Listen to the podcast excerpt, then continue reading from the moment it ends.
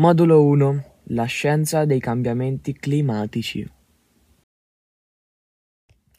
Avete presente che in questi ultimi anni al telegiornale, nei giornali, sui siti, eccetera, hanno iniziato a mettere in primo piano il cambiamento climatico? Beh, questo perché il nostro pianeta si sta surriscaldando. Ma come facciamo a saperlo? E da cosa è causato tutto ciò? Oggi cercherò di rispondere al meglio a molte domande a riguardo.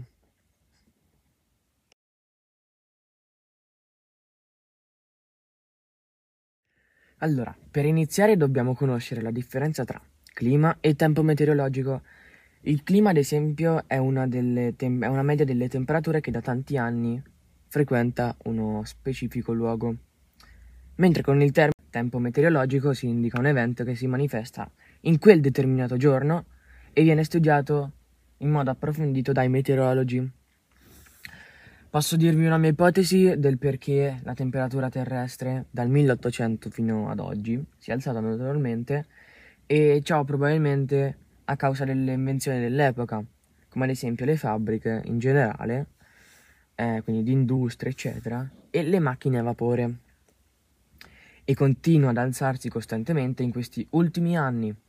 Nell'emisfero boreale, tra il 1983 e il 2012, quell'anno è risultato, quegli anni, scusate, sono risultati eh, i periodi, il periodo totale, eh, più caldo negli ultimi 1400 anni. Anche in questi anni non sta andando benissimo eh, a causa di questo aumento delle temperature.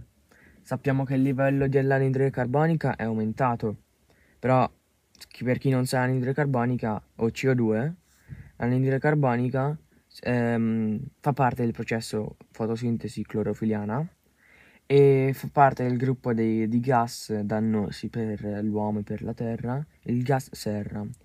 È la forma volatile del carbonio poiché è formata da carbonio ed ha particolare importanza eh, nei processi biochimici e fisiologici degli esseri viventi.